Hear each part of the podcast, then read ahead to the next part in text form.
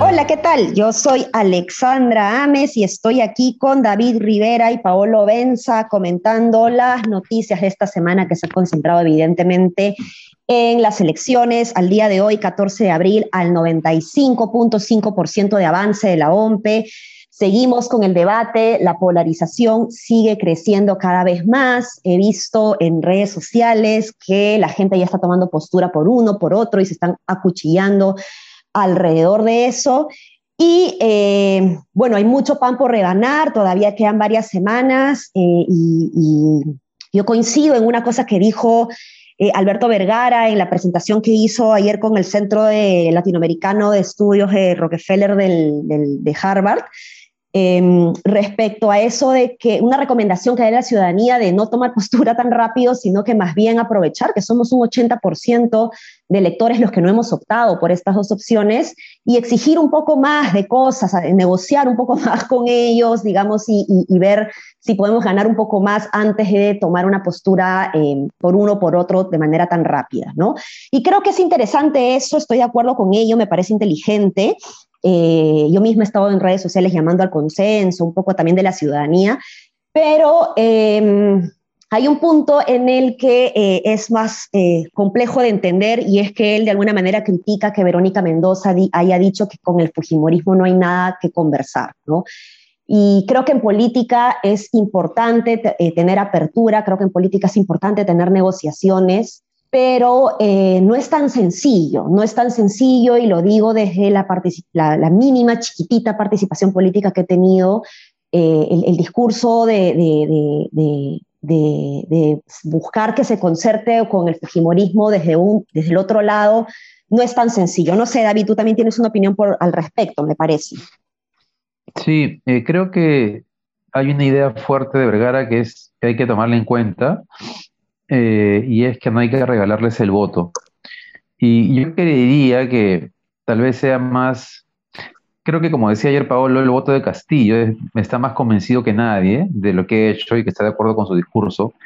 En el caso de Keiko sí hay un, la élite, digamos, económica peruana que, que podría regalarle el voto sin pedirle nada, ¿no? Este, y en eso estoy de acuerdo. Tiene que, tiene que, el, el voto tiene que lograr que ellos eh, tengan un compromiso. Ya podemos discutir sobre qué cosa incluye ese compromiso. Pero creo que esos, esos, ámbitos, esos márgenes de negociación tienen que ver, pues, con renovación popular con el Fujimorismo o Verónica Mendoza con Castillo, pero creer que, que la izquierda y el Fujimorismo van a negociar algo con Fujimori es como un poco como, no sé, me, me, conceptualmente me suena correcto, pero en la práctica me parece irrealizable, ¿no? Eh, es como si yo les propusiera negociar con Philip Butters. A ver, ¿quién me va a decir que sí se puede negociar con Philip Butters? No voy a negociar con Philip Butters nada, no hay nada que negociar con Philip Butters. O sea, negociarán con Philip Butters este, Beto Ortiz, ¿no? Este, digo, la gente de ese canal, pero no va a ir pues un, no va a ir pues este, alguien pues de RPP, digamos, este Fernando Carvalho a, negociar con Philip Butters. En fin, entonces creo que, pero sí es cierto que entonces Verónica Mendoza tiene que saber que su voto, además creo que no es endosable, pero digamos, que su voto, el respaldo de su bancada tiene que estar condicionada a ciertas cosas eh, para Pedro Castillo, ¿no? Y que ese condicionamiento no necesariamente es, en este momento, eh, que cumpla con su lado radical. Yo creo que ahí sí Verónica Mendoza se, se está equivocando, sino que eh, que Pedro Castillo nos diga qué cosa va a hacer específicamente y cómo, porque el cómo de Pedro Castillo es una malagua, ¿no? O sea, sus ideas generales suenan eh, reivindicación, eh, reivindicativas y todo el rollo, pero no, no, está claro qué cosa quiere hacer y si va a poder gobernar, eh, gestionar o no el Perú. David, si mañana, si mañana Keiko dice en la televisión que está, por ejemplo, no, digamos, lo primero que se me viene a la cabeza, que está dispuesta a a promover mediante su bancada y a través del Ejecutivo una ley, por ejemplo, de matrimonio igualitario, una ley de legalización del aborto en, todas las, en todos los casos y, algo, y una ley, otra ley similar, hace tres compromisos puntuales, ¿no estarías dispuesto a pensar en votar por ella? No, eh, yo te voy a decir qué compromiso del Fujimorismo me haría pensarlo. que el juicio siga contra Keiko Fujimori y Fuerza Popular y, que, y que, que, no toquen al equipo especial de Bajato y que si pierden el juicio, ella renuncia a la presidencia y se entrega a la justicia. Eso me iría a votar por ella, porque no, hay que olvidar qué cosa ha hecho el Fujimorismo. Mira, hay una cosa, David. Pero, por eso, pero por eso mismo, si o sea, el principal peligro del, del, Fujimorismo es la corrupción, desmantelar lo que ha avanzado el equipo especial Lavajato y el equipo de los cuellos blancos, este, y hacernos retroceder en el que es el principal problema del país, que es la corrupción. Entonces, a mí es lo único que me haría pensar en, en, en reconsiderar mi voto pero ni así les creería. Y les quiero comentar algo. Yo estuve ocho meses en el gobierno de PPK.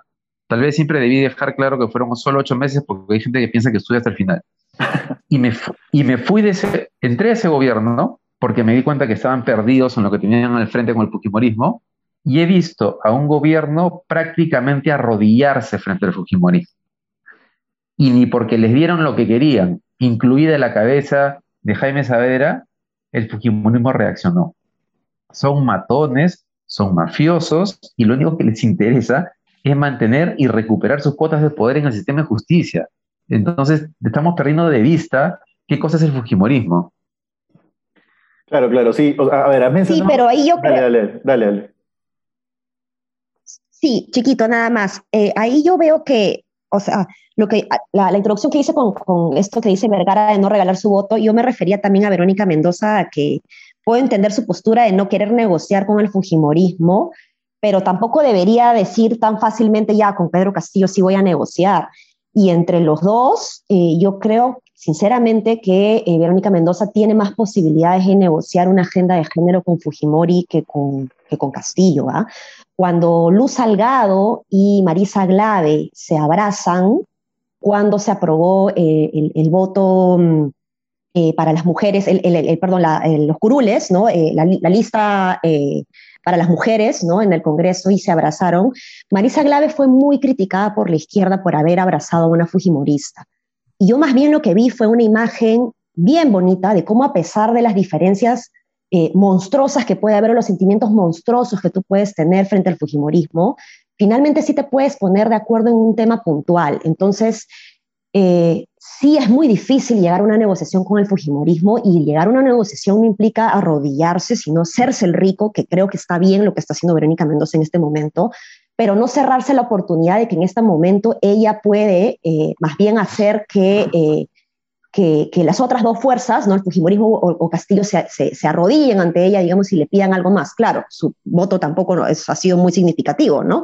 Pero lo cierto es que el del Fujimorismo tampoco, ¿no? Entonces, este creo que, que, sí habría que ver estos pequeños temas a la interna y ver con qué, en qué temas específicos sí se pueden eh, negociar. ¿no? ¿no? necesariamente una alianza total, un, cheque en blanco, pero sí unos temas puntuales mínimos. Eh, un comentario chiquitito en, paréntesis. La República publica resultados al 99,1% de la OMP y Castillo ha alcanzado el 19%. Es un montón. Se ha despegado del resto. Es decir, está realmente lejos, ¿no? Este, nada, eso. Ah, una cosita, y, y, también Ale, también para sumar al debate, que es que yo creo que la oposición jamás en mi vida votaría por el fujimorismo, anula eh, a un montón de gente que no solo le vota constantemente al Fujimorismo, no solo tiene añoranza del gobierno de Fujimori, por más que se le critique al Fujimorismo y al gobierno de Fujimori con toda razón por ser criminal el gobierno de Fujimori, por tener acusaciones de crímenes el, el proyecto fujimorista, pero lamentablemente este país tiene un montón de personas, más de un millón de personas que le votan ferviente y consistentemente al Fujimorismo. Entonces, yo creo que borrar de un plumazo la voluntad de un millón de peruanos voluntad política no es factible y menos en una situación cuando lo que tienes enfrente es, es un proyecto igual de probablemente autoritario, igual de probablemente conservador, igual de probablemente mal gobierno, igual de poco gestor.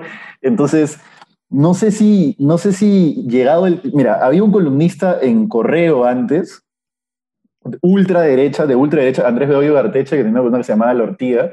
Yo me acuerdo de una frase clara de Andrés Bedoyo Garteche que, que, digamos, tenía cierta razón, que era, yo ya me convencí de que siempre que marque un símbolo en una balota de votación voy a estar votando por un delincuente. Siempre, en el Perú siempre voy a estar votando por un delincuente. la historia de los últimos 20 años, por lo menos, nos muestra que es así, y 30, por contando a Fujimori, que está preso por delincuente, por asesino inmediato. Este, entonces él decía, lo que yo quiero es que ese, esa persona por la que voy a votar, que sé que es un delincuente, en este caso creo que lo que se, traduciría en, sé que va a ser un mal gobierno, sé que va a ser un gobierno X, Y o Z, por lo menos sea el mejor o el más preparado o lo que sea, ya no me acuerdo exactamente qué decía, pero entienden la idea. Entonces creo que en este momento cabe aplicar esa posición, no sé, o sea, yo por lo menos, yo en ese momento no tengo definido mi voto y no sé si votaría por uno o por otro o no votaría por uno o por otro. Pero creo que hoy, al día 3 después de la elección, tener definido el voto es un poco aventurado, pero bueno, a, ver, esto es una opinión absolutamente personal. Quien ya tenga definido su voto, eh, digamos, está en todo su derecho de tenerlo, ¿no? Eso. Sí, creo, creo que justo el mensaje de Vergara va a ese público que ya decidió su voto con facilidad, ¿no? Y por eso me parece útil. Eh, estoy de acuerdo con Alessandra con lo que dice, es que claro, que hay que negociar, pero eso se negocia luego en el Congreso sobre temas específicos, ¿no? Eh, que fue lo que hizo Marisa Glave en el tema de, de la, eh, participación ¿no? de la mujer en, en el tema del... Femenina en las listas del Congreso. En del Congreso. Y yo estoy de acuerdo con eso que estás diciendo.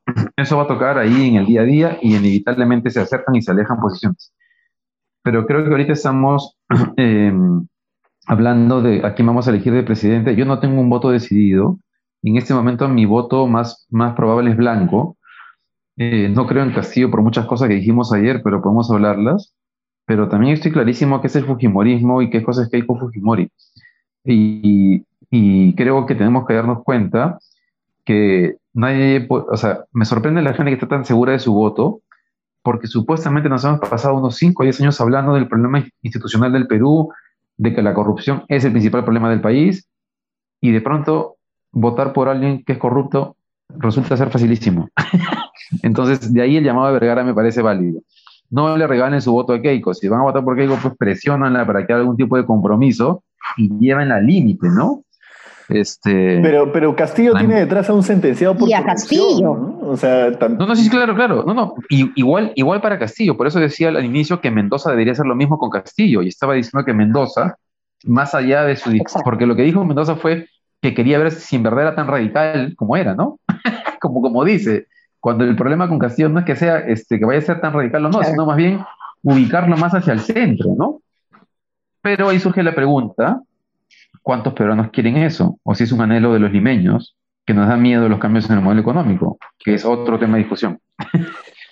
Y, lo otro después... Este, y hablando de eso, ah, ¿quieres comentar algo? Dale. Sí, un cachito, que, es, lo otro es, hacer un voto pues, este, absolutamente ya que todo se derrumbe, ¿no? que todo se destruya, que todo se, que todo se caiga. ¿no? Con, con, esa, con, esa, con ese pensamiento también puedes votar por uno o por otro, pero digamos, también puedes tener esa forma de pensar, ¿no? digamos, el votante, de ya me llegó, ya todos los, cada cinco años lo mismo, elegir entre dos males menores, cada vez peores males, ya voto por X para que destruya todo el sistema político, destruya todas las instituciones y nos vayamos al carajo.